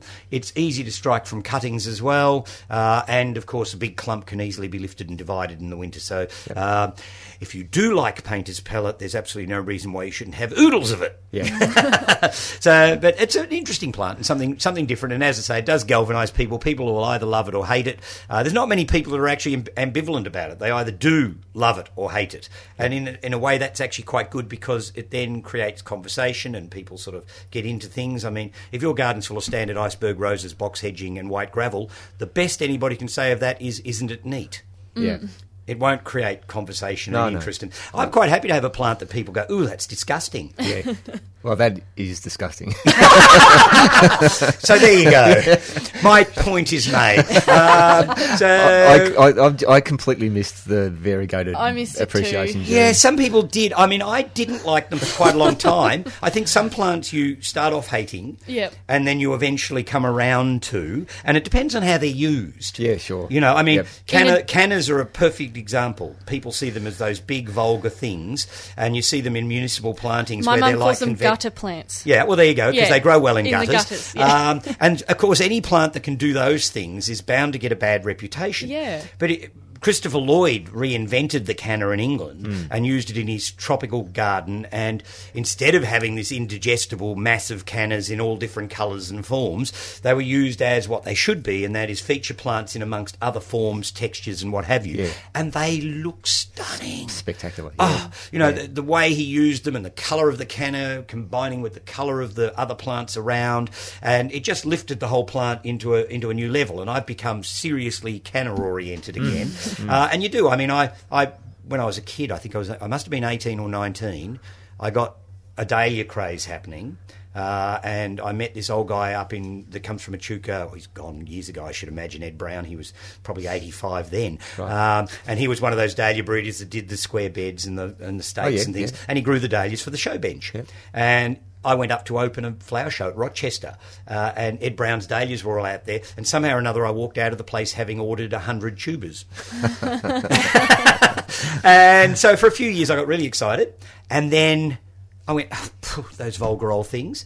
Uh, but I've really gone full circle, and, and now I'm actually enjoying some dahlias again. I love the tree dahlias. I think they're fantastic plants. beautiful. Um, and I'm not overly fond of the great big sort of Dinner plate ones. Dinner plate No. ones, but I think the pompons are really nice. The single dahlias are lovely. Uh, the dark leaf dahlias are fantastic. Yep. So you can come around to these things, and I think a lot of people do grow back towards variegation as well, Yeah. except for those who are terribly tasteful John.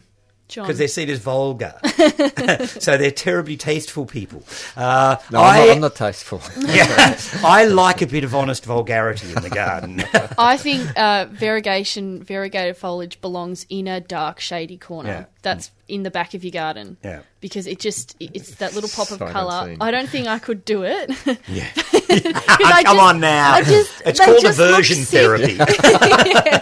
They just look like, but I know I was telling you guys before in the Australian Native Garden at Royal Park, Yeah. there is a variegated Lophostemon, um, the water gum, I think its common Yeah. name is, uh, in in amongst you know all their other gum trees and on the lawn, and it is a, a dark shady spot when it's surrounded by, surrounded by all those other trees, and it is a very bright light. It's a very strong variegation. It is that a very a that very one is very strong, Yeah, yeah. mm, yep. And I thought, oh yeah, that's okay. Yeah. See, it is how you use a plant. Yeah. Yeah. You know, I mean, I've never had a passion for golden diosmas, funnily enough, uh, and I'm sure they can be used well. I just can't be bothered trying. No, no. So yeah. So anyhow, so the Persicaria, yes, people will love it or people will hate it. Um, but in a sense, I still see it as a useful garden plant. Um, and yes, if all else fails, you know, buy the other one. Yeah, buy the other one. Yeah, Yeah. Maranoa Gardens has got a, a variegated Lophostemon at their northern entrance, Mm. and, and it is it's spectacular. It is it is completely spectacular. How stable is it? That's the only other thing oh I yeah, worry no, about. throw, with it, it does throw quite a bit of Yeah. green. yeah, I don't mind things that aren't stable if they're small. Yeah. Because I can deal with them with a pair of secateurs. Yep.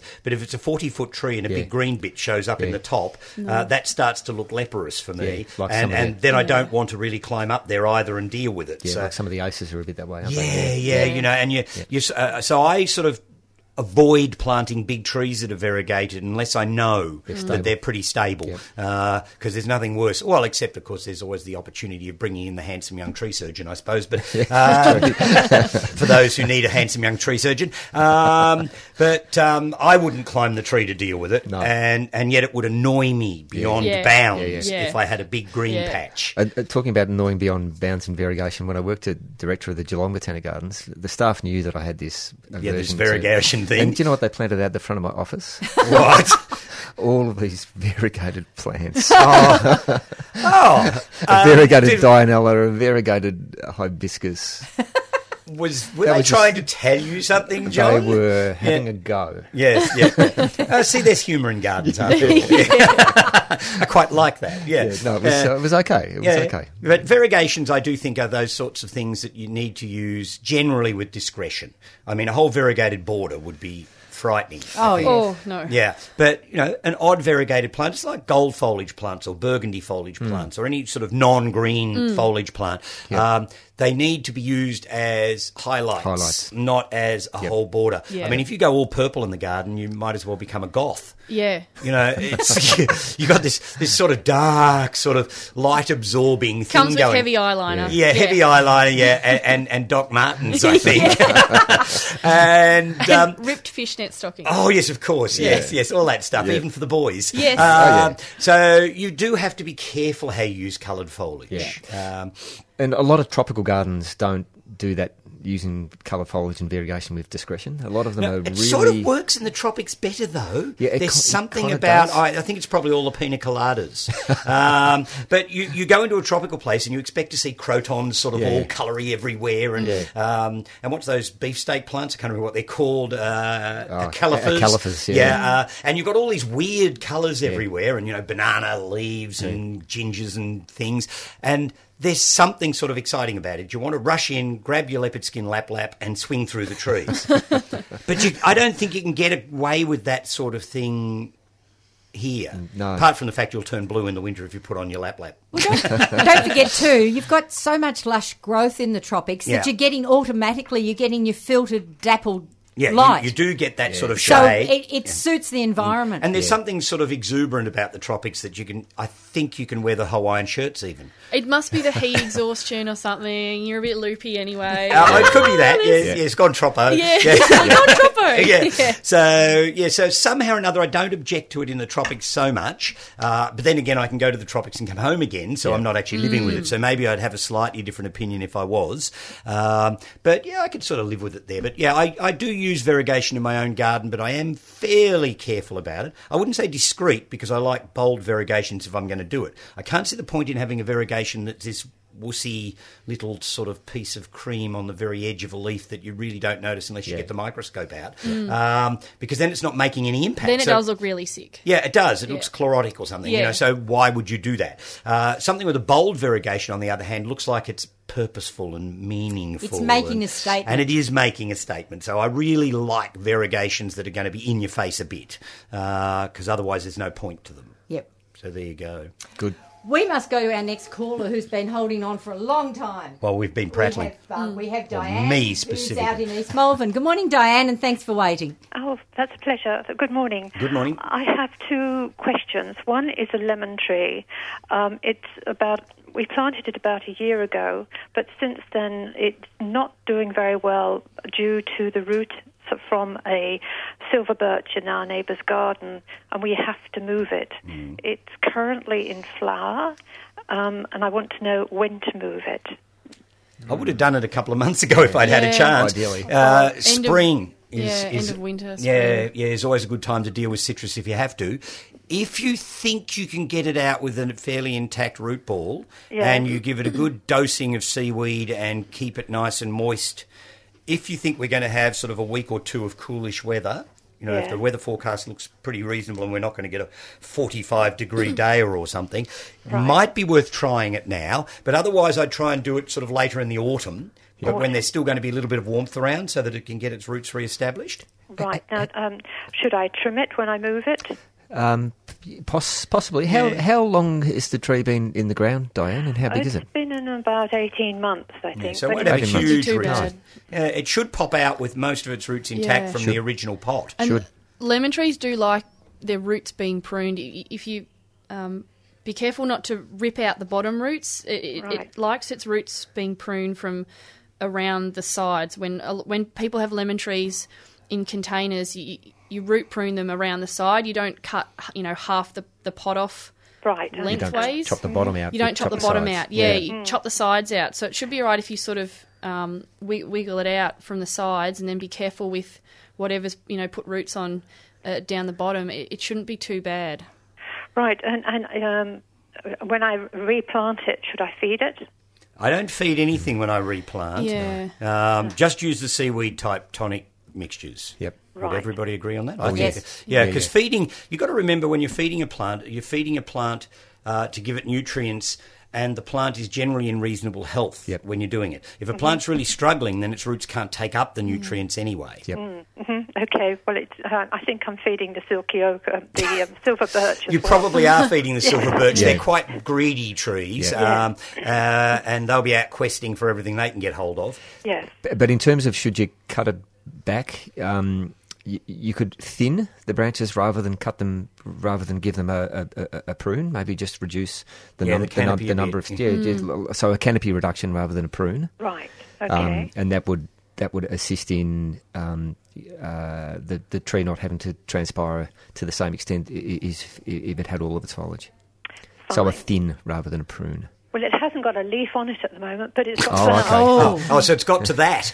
Uh, actually, that won't be a bad thing if you're going to disturb it because it isn't trying to then support a whole pile of foliage. Uh, so, yeah, so uh, you may not even need to thin it then. The, if it's in that sort of state, it sounds like it's really dried out. Um, and prior to doing transplanting, what you'd, you'd want to really make sure that the the soil around it is nice and moist, and to the extent that it can rehydrate, it's it's hydrated. Right.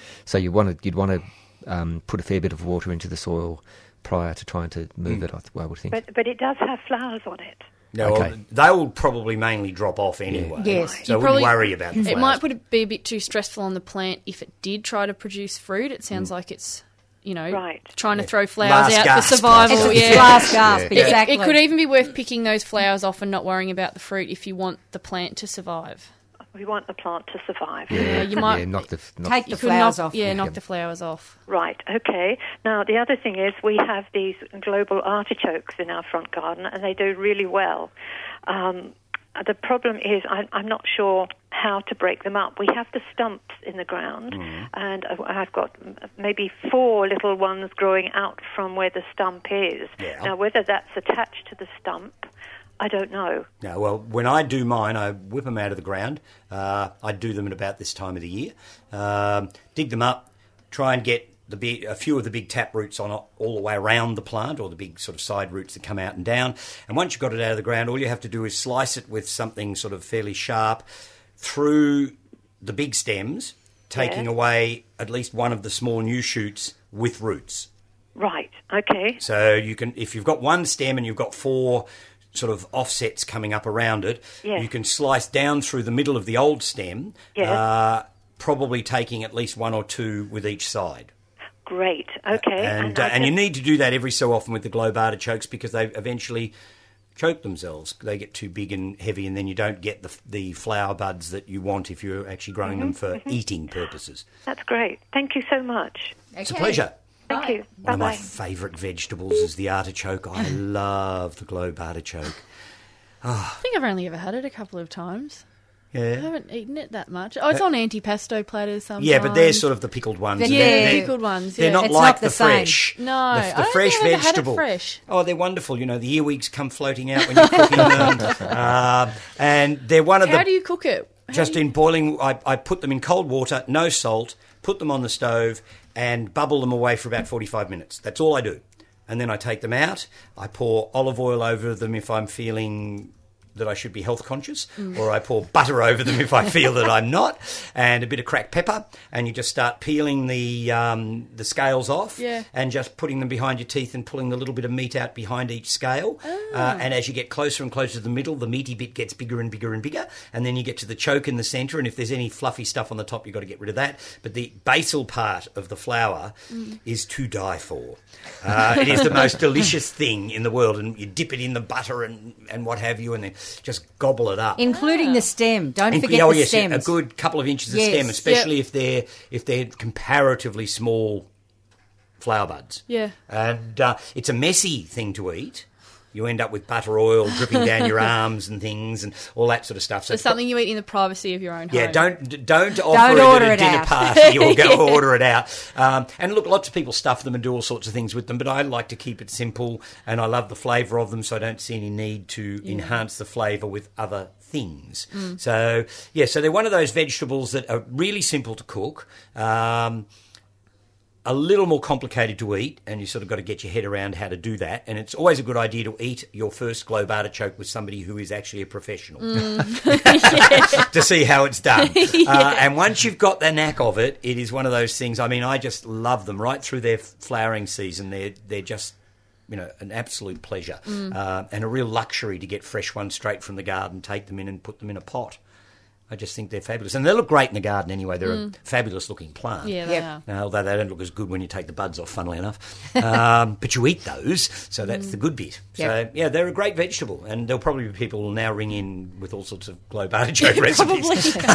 uh, but I just think keep it simple. That's the way I like them. So, Fair enough. Hmm. Okay. Next up, we have uh, Martine, who's in Rosebud. Good morning, Ra- Martina. Uh, good morning. How are you? We're well. Uh, look, um, while I was sitting here, I was just saying to the lady before, I was peeling my apple. it was my, my, breakfast. Uh, my mind started to tick over time. Look, um, I've, got, I've got a question, and uh, and I said to myself, you might be able to put a bit of light on the subject. Um, you know, I picked up an um, an Australian uh, gardening, gardening Australia. Oh God, in the op- it was in an op shop in January 2007. But you know, I just picked it up and took it home. Anyway, there is an article in it, and it is about uh, a chap called um, Peter Sa- Sargent, and he's he's breeding bromeliads and cordylines and he started this off in 1982. And it is a big thing, and it is at the top of uh, the Daintree rainforest. And um, anyway, it is uh, near the Rocky High Falls River. That is where it is. But anyway, there is this big, quite a big, bit of an article, uh, lovely photos, but some of those um, really tropical palms and, and all sorts of plants, which he is more or less uh, breeding. You know, he takes cuttings and all that. Anyway, and I was wondering, is there um, anything like that available in um, in uh, book form? You know, I've got friends in uh, in Holland that just had their wedding anniversary, 67th wedding anniversary, and I'm thinking, oh, she likes uh, uh, plants and all that. Um, but this this article and the photos in that article, it was it was fascinating. I'd never seen anything like it. Well, the And, uh, bromeliads are uh, particularly are a uh, very collectible plant, and there's plenty of people out there that collect them. We have a Victorian Bromeliad Society, uh, and they may be quite a good source to get information from. I That'd be would have thought, Yeah. and I'm sure they've got a website somewhere that you could go in and find. It's Oh, probably no, you, don't you don't you don't have to come with that because uh, I'm, uh, you know, uh, not uh, computer literate. Put it Okay. that way. there must be a young person in your life somewhere that might be able to help you I'll with tell that. you, I think that could, that's, there is a, young person, but I can tell you now, that young person wouldn't, wouldn't have a fucky study when it comes to plants.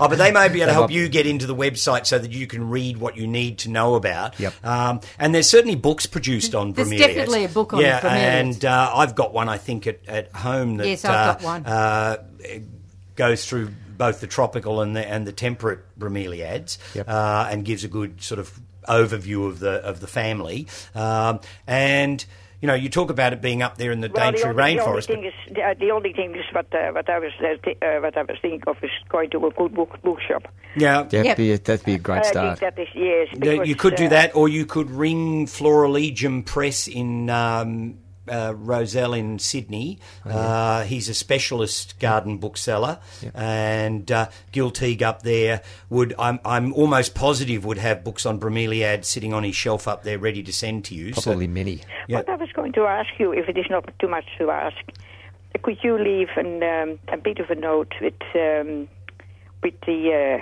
uh, uh, station in uh, Smith Street?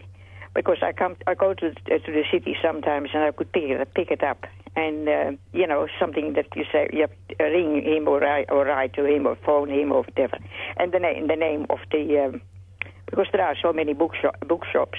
I know, uh, I mean, there's quite a few in uh, in the city too. I mean, uh, you know, sometimes There's uh, not that many specialist plant bookshops. No, that's no. right. Uh, yes, and that they're the ones to go yeah. to if you're looking for more in-depth subject matter. like like uh, like this one. Yeah, yeah. So Yeah, yeah, so anyway, Gil would be my choice. Um, Pam, can you leave something here with the, the Florilegium details? address? Look, I think we could. what might be actually easier, Hmm. to be quite honest, is um, if Martina could phone you at the nursery. That's a good idea. She could phone me at and work. And that way she's and, getting it direct and she can have paper Yeah. and pencil ready. Yeah, and I can give you Gil Teague's phone number so you can ring him and discuss it with him what you're looking for. I mean, he, he does you know- mail order. He specialises in that, and he has so many books on, on different plants and gardens and, And garden design and you prob- name it. He'd probably post out a catalogue. Yes. Yes. Could you give me your for your phone number, please? All right, my phone number at work is five four Five four two six three two six three zero seven five. zero seven five. But don't ring me until at least half past ten.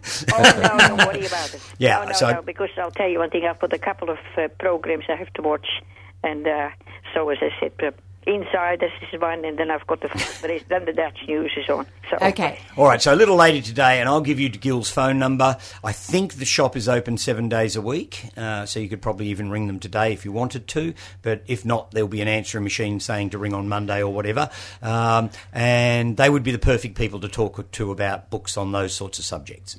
Yeah, could you give me that one now, or you you would be, uh, give that to me when you? Yeah, when you when you ring me, I'll give you all the yeah, details you're going to need from the nursery. Because we don't have it immediately in yeah, front Yeah, I haven't us. got it in no, front of me, no, so no, no, yeah, that's yeah. that- that's right. Well, anyway, thank you very much because, as I said, I, you know, I was, you know, beating my brain. I thought, jeez, how do I get hold of a book like that? You know, No, he's the perfect person to go Yeah. to. I'm sure he can help you. ah, good. Anyway, thanks for that. And That's a pleasure. For the program. Okay, right. thank you. Yeah, Bye-bye. bye. Uh, we are running through until nine fifteen, so you do have time if you want to jump on the uh, on the lines and give us a call. That number is nine four one nine zero one double five. You are listening to the Three CR Gardening Show. We're here every Sunday morning from uh, seven thirty till nine fifteen, and of course in the studio this morning we have Stephen Ryan, John Arnott, and Chloe Foster. So we'd love to hear from you. Nine four one nine zero one double five. John, are you still involved with 3 Triple R? Have they got a gardening show back again now? No, the the Dirty Deeds. Dirty show. Deeds I knew yeah, closed. Yeah, uh, we got the band back together for uh, um, it was August last year. Okay. And did another month, uh, which was a, a lot of fun. But um, it's uh, it's in recess. Right. That's what actors almost say when they're out of a work, out of Yeah. a job, don't they? That's right. Yes, we're on vacation In- or what that's right. Yeah, It's in, re- uh, in recess. But uh, you know, similar to um, well, I didn't run for anywhere near as long as the 3CR show, but you know, community radio, all power to all of the diversity of community radio. Oh, that we have. absolutely. It's it's it's, um, it's wonderful. Yep. It was a lot of fun. The Dirty Deed show was a lot of fun, Yep. as as as is 3CR gardening show. Yep, yep. It's uh, the whole community radio thing is um, we'd be uh, much the poorer without it. Oh, absolutely. Yeah. But of course, it's totally reliant on volunteers, On like we are all volunteers here. Yes, they pay us so much to be in the studio here, don't they? Oh, I think that's called intrinsic benefits. oh, yes, it's what it is, yes. Look, we have fun anyway. Oh, absolutely. Oh, yes. Yeah, it's lovely. It's Yeah. lovely just to be talking plants. Yeah, Yeah. and, and we love sharing and, and hearing from, from our, our friends out there in, in Radio Land. Yep. Yep. Yep. It's You- all good fun. You always learn quite a deal. You do. every single morning that you, You listen to the show, and Yep. that's and that's the joy of it. Yep. Yeah. And actually, we learn stuff. We do. yeah, Yeah, Yeah. Oh, yes, surprising how much we learn from each other and from people who ring in. Yep. Indeed. You know, Yeah. Our listeners often have wonderful, Oh, exactly. useful information. So, But isn't it, that, that's the game that we're in? Mm. Is that you will absolutely never ever stop learning about plants. yeah. Uh, You know, there was I, I saw something on the internet the other day, and it was saying that there are. It's approaching 400,000 species of, of vascular plants on That have Earth actually been sort that of have been described. been described. Yeah, and there's yeah. probably oodles more out there. Yeah. oodles. Oh, You know, yes. that whatever it is, Ryanii is still out there somewhere that hasn't been discovered. Yeah, yeah, yeah. You know, Yeah. so I'm still waiting. Yeah.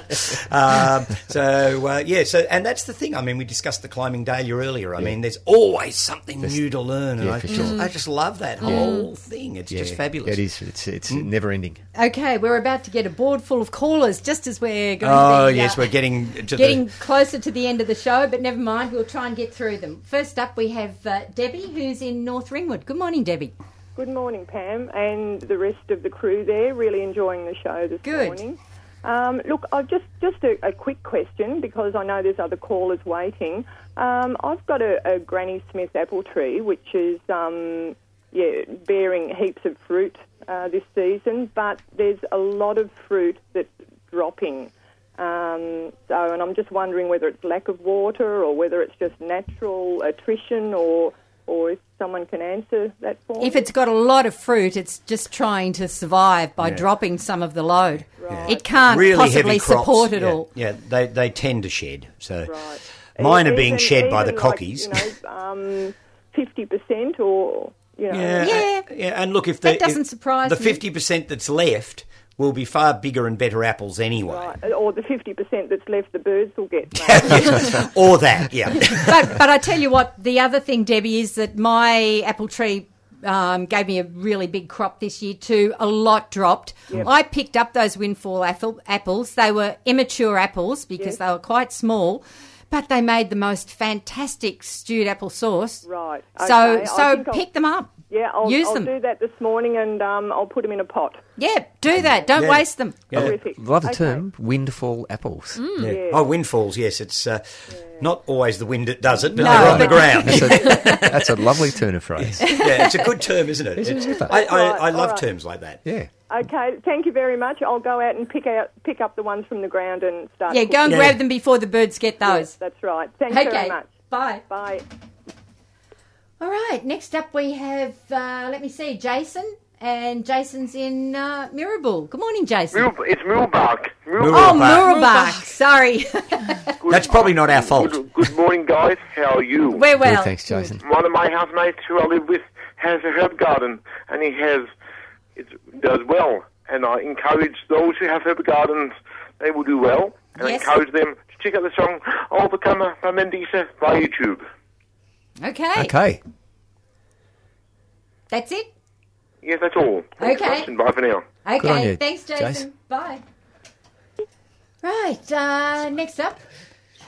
Goodness me. Next up, we have uh, Gwen Elliott online. Good morning, Hello, Gwen. Gwen. Hi, Gwen. Good morning, everyone. G'day, Gwen.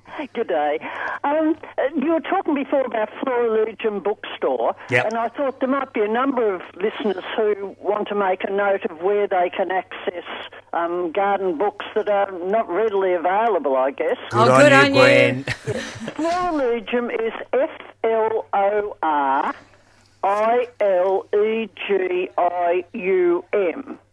They're in New South Wales. I won't give the address, but you can email sales at florilegium.com.au.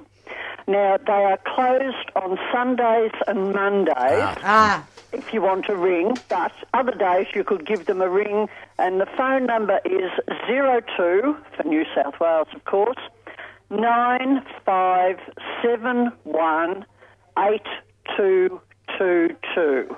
Fantastic. Okay? And people like Gil who do things like they do should be supported because, you know, it's all very well to go onto Amazon or whatever and buy all your books, but people like him that will source things for you and find you second-hand copies and do all the things that he does, um, yeah, we should be supporting him and sending a bit of cash his way. Oh, for sure. I agree. Sometimes he used to come down to the Melbourne International Flower and Garden Show. I'm not sure that he does that still now. I don't think so. No, it's very some of the expensive to bring books like down. Hmm, yeah. Tesselaar's days or maybe Ferny Creek special days, you know, he'll, he'll come to some of those. But if you ring him or email him, he'll tell you when he's coming to Melbourne. Hmm. But he certainly won't bring his entire collection of No, books. no. Yeah, it's much But easier to order contact on, him if online. there's something special you want. Yeah. Yeah. Yeah. And he will look for things. Goodie-o. Okay, Good, thanks, Gwen. Thanks, Gwen. Gwen. Bye.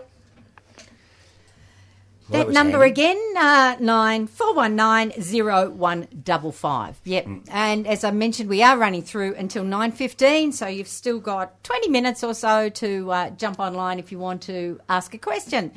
John, you were, had a bit of paper there. I noticed I- He's I- got he's got flowers in the studio. well, I didn't. on paper. Oh, yeah. Shh. So I, yes, I did. got one of his flowers. Well, it's di- it's actually difficult to get little um, slips of things into the pannier bag Oh, from the gardens to home to here without them being all flat and Dishevelled. ordinary. Well, actually, they're flat now anyway. on a piece of They- paper. so, so, so, so it's a, a, just a, a quick snapshot of what's flowering in the Australian garden at the Oh, moment. wonderful. And um, you know, it, it, it, there are lots of things flowering. So this was last week. We've got um, Ajuga australis, which is Yeah, the, the, and the bugle. it's funny because most people think of ajugas as being exotic. exotic. Yeah, Yeah, but we have our own. And, and there's another there's another thing that you would con- most consider to be exotic. Well, there's a couple here. There's native jasmines, Yeah. um, which are flowering at the moment. They've been flowering for a long time. So you, you don't necessarily think of Australian plants and jasmine being a part of the, the Australian flora, but there's No. a number of species of uh, uh, Australian jasmines. We've got some crinums, and, Stunning things. which are stunning things. they look great with variegated foliage. Oh, no, don't. That's going too far. Uh, there's some really nice eucalypts which are flowering at the moment. There's some really nice grevilleas which are flowering, uh, which are flowering at the moment. Um, there's there's a number of things which come under the common name of Christmas bush. oh yes, and virtually none of which are related. No, no, no, that's right. It's very confusing, that one. Uh, so in the cultivar garden, there's a row of a thing called Ceratopetalum um, gummiferum. Uh, and that's the New South Wales Christmas bush, and, and it's it's actually the calyxes which are the which are the, the colourful part, Yeah. and they're just looking absolutely and they last and moment. last, They don't They they? last When they, they, they go on for ages. And in they flower. go darker as they get older. It's just beautiful. Yeah, yeah, yeah. They're Ceratopetalum is one of those plants that used to be really popular in the 50s and 60s, and then it seemed to disappear out of horticulture a lot. Yeah, you, you couldn't buy one anywhere for a, a long time. Yeah, it's such a shame. So it's such a fantastic plant. Yeah, and it will grow at Macedon. It'll grow at Macedon. Yeah, yeah. yeah. I know of a couple of big old uh, plants growing in gardens up on Mount Macedon that have been there for probably since the 50s or 60s. Yeah, okay. Uh, and they look stunning every year, although they don't always come out by Christmas. No. Up where we No, are. bit no, later. that's Yeah, right. yeah, they're sort of more Australia Day. The Chinese New Year yes. Australian plant. bush, yeah, yeah. Um, but Chloe's got some specimens out of her garden. Um, Some native things out of out of, you- out of your garden, Chloe. Yeah, they are from my garden. What do you got there? Chloe? We've got the lemon scented myrtle, which is a Backhousia citriodora, which um, you know people use. It's one of the bush foods plants. Um, this has had flower buds on it for a little while, and I looked at it on Friday, and it still had flower buds they hadn't opened. And I went out this morning to pick some, and the flowers have all opened up, and it's absolutely beautiful. So in yesterday's heat, Yeah. th- they That popped open. Yeah. Yeah. that was it. Yeah. That was so. It's it's it's a tiny. They're a very slow growing plant, but they are a they you know they're a large tree. In I've had this yeah. one in the garden for you know a few years now, and it's still a very small. You know, it's only fifty centimeters high. It's just a really small, you know, dense little shrub, and it's all Chloe's covered in dwarf. flowers. Are you are you picking it to keep it tight? Do you think? You- Yeah, I did when it was really young. Right. I, I, I pinched it out a lot, Right. but I haven't touched it for the last couple of years, and it stayed Okay. quite Nice. It stayed quite compact, Yeah. um, and I just love it. Another one that I have that's in flower at the moment. It's a Hibbertia, um, obtusifolia. It's a funny little variety of of obtusifolia. Um, the the stock standard species form of Hibbertia obtusifolia is a ground cover. They've got bright yellow flowers on them, and they sort of they they flower sporadically through the year, but more so at the moment. Um, but this little um, variety is one that's sort of found, you know, the clearance section somewhere, um, and it's a mounding form. So it's just this cute little yellow flowered.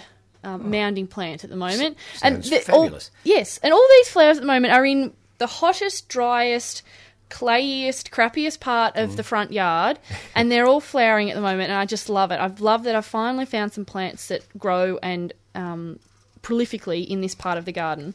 And um, the last one that I brought in is this Grevillea sylvia, it's called. And Um, Sylvia looks a bit like Barbara Cartland. She's a fabulous old girl. yeah. Um, it's one of the it's one of the really large flowering grevilleas. It's a large It's shrub, that small tree. Yeah, puts out really big flowers. How what would we be about 25, 20 centimeters? Yeah, 20, 20 yeah, centimeters, well, just a yeah. flower spike. And I deadhead it like you would with any rose um, after the flowers are gone. And it's sort of it's that's the only pruning that this gets. So I intend to make it to sort of turn it into a, a small tree Mm. to give a little bit of coverage to the small plants because it's in this really exposed part of the garden. Mm. So I want it to give a bit of coverage to the other little plants that I've got around it in time. Um, but yeah, it's just so bright, and I just I love it. And so pink. so pink, Yeah. and it's got on the very oh, what is this called? The um, This- this Stigma? yellow, the stigma. Thank you. Then this this got the beautiful yellow, and the pollen made a mess in my car this morning. There is just so much pollen in it; it's all over the car seat. But um, So yeah, your car's been pollinated. car's been pollinated. Well and truly. yeah, Yeah. It'll grow a baby car. yeah, no. so this is a re- this is a one you know a really tough grevillea. It's similar. It looks similar to the grevillea moonlight and the, the pink surprise and the misty pinks, and they they have a really long flowering period. They're really tough. nice leaves too. It's Yeah, beautiful, cool leaves. isn't it? Yeah. I love the whole silvery sheen Yeah. to it's it. got a sheen to it. It's It not has. sort Yeah. of It's a a real dull sheen. Yep. silver. A lot of silvers are sort of light absorbing, and they and they look dull. Mm. Uh, but if you can get a silvery look to a leaf that's got a little bit of light reflection, Yeah. it just makes the whole plant more lively. Yeah, Oh, yes. yeah. It just That's yeah, it is quite beautiful. shiny and yeah, just the pink you know bounces off it. Mm. I love Yep. it. Yeah. So it will get up to the height of a small tree virtually, will yeah, it? it's probably be about three three to four meters. Okay. So a shrub time. with delusions of grandeur there. yes, yes. To go with the pink. Yeah, to go with the pink. And it, it probably looks fantastic with that exceedingly yellow herbaceous growing underneath Yes, it. yeah, it does. It, it looks really good with it underneath. So, Wow. yeah, no, it's a beautiful and easy to grow too. It's only been this tree is probably about a meter now. It's its second summer. Um, I planted it in November, you know, two Novembers Mm. ago, so which was pretty late. Um, and it's fine. I don't. I water it if it's a really hot day, but I don't water it much anymore. And it just it just, Mm. Just does keeps its going, thing. Yeah, it just keeps going. And most grevilleas are like that anyway. Yes. So yeah, no, it's a it's a very bright part of my garden at the moment, and I love it. so, so just give out the name again for listeners. Grevillea sylvia, um, available in most nurseries, definitely native nurseries. It's a it's a quite a popular cultivar. The other one we are talking about, Hibbertia obtusifolia. Um, common name is the guinea flower. And the first one that John mentioned as well is the Backhousia citriodora, the lemon myrtle, which you can put in scones and have baked chicken with. Yeah. And I Yeah, think I actually want a bush tucker food that actually is sustaining and filling. yeah. yeah, yeah. No, they tend to be. Yeah, yeah, sort of herby, Herby. Yeah, sort they're of, yeah, herby. flavoury Yes. things, Yeah. but there's nothing to them otherwise. have you eaten the Murnong, uh, Microseris lanceolata? Uh, yes, I have Yeah, actually. I think that you could get a meal out of Yeah. Microseris. You'd have to eat a bit of it. Yeah, yeah. Um, that, but, but that was a you know a very important staple Yeah. root vegetable. yeah, see, I can't imagine living off mountain pepper. No, no. No, And the currajongs as well, the Brachychiton populineus, or however Yeah. you Yep. pronounce it. Yep. They they're like a sweet potato, so- like the, the young you know saplings, like a sweet potato. and of yeah, course, but then of course that's the end of the tree. yeah, that's the end. That's right. Yeah. But of course, there's all the all, all, all the grains and the, the, Mm. the bottles which were beaten, and you know you make a damper, which Yeah. is filling. yeah, yeah, Um, Yeah, but So- it's the damper that's the filling. Yeah, And then you Yeah, have yeah. it with you have it with a side of kangaroo. So Oh there's yes, the that's right. filling. That's yeah. right. Just- Yeah. That will fill. Yes. Oh dear. Yes, actually, I do like the flavour of mountain pepper, and I do like the flavour of uh, of the lemon myrtle. Though. I mean, the Beautiful. flavours are lovely. The lovely. flavours are lovely. and they yeah, agreed. The mountain pepper's interesting because it's sort of I don't know whether you agree with me or not, but there's uh, although it's bitey like pepper should be, uh, there's uh, it's more complex in a way. Yes. it's got a complexity Yeah, to the a bit different. flavour. Yes. Really so nice. the, it's not just oh well we can use that because it's a native plant instead it- of ordinary pepper, and that and it'll be a it's sort of a substitute, but it's different. Yeah, it's Yeah. different. Yeah, Yeah. Agreed. It's a little Vietnamese hot minty. It's a bit. Yeah, of a, there's it's Yeah. a yeah, bit of a there's all cross those other complexities yeah. to it. Yeah. and I adore the miniature ones. Yeah, aren't they great? Well, the, the, there's a couple of things that occur in the Errinundra Plateau. Mm. Uh, there's a subspecies which is Xerophila, and then there's a um, yeah, there's a, a bunch of these Tasmannias, but the, the tiny little one in the Errinundra Plateau really should be in horticulture. It's a Mm. I got thing. one from Tassie, one of the high alpine ones, Right. uh, which is supposed to only sort of grow to about thirty to forty centimetres. Um, and I got a few of them, and I've now started putting in some cuttings, so I'll have some more going. Oh, that's soon. good. And it's a female form, so it should fruit. Fabulous. Uh, and the little red stems and the dark green leaves, and it's just so cute. Yeah. Yeah, It's it's really just- tight. It, it's a really cute Yeah. little Yeah. bush, and I just love little them. plant. Yeah. Yeah. So yes, I'm quite chuffed to have actually got onto one of the dwarf ones. Oh, that's 'cause I've been good. Thinking of doing it for ages, so I am. I have some for sale, and I am propagating now. Is it a Xerophila? Uh, no, I don't think so. I think it's a, ta- Just a uh, ta- Tasmannia lanceolata. lanceolata, but dwarf, Dwarf. alpine form. Nice. Male or female? Ma- female is the plant I've got. Yeah. Uh, I got it from a grower down in Tassie, and they sent me up what they tell me are female plants. Yeah, fabulous. So yeah, so I'm quite chuffed about that. Yeah, wonderful. Yeah, see, I do grow some natives. Um, Thank you. I, I've got, I I've like got a plants. normal male form, Yeah. but of course I don't get the um, the, berries. actual peppers. No, I mean But you can, use, the the leaves. Yeah. Yeah. but I sort of figure if you can get the peppers as well, and I'm assuming Yeah. the female form will still get fruit on it without a male cross pollinator. I'm wondering about grabbing one of your Oh, yeah, miniature one of my females. one of my girly ones. Yeah. Yeah, Yeah, could be fun. Could and be I think fun. this would make a fantastic pot plant. Mm. You know, just a really nice little tight. pot Kind of plant. Kurume azalea like. In, Yeah, in except without those ugly flowers.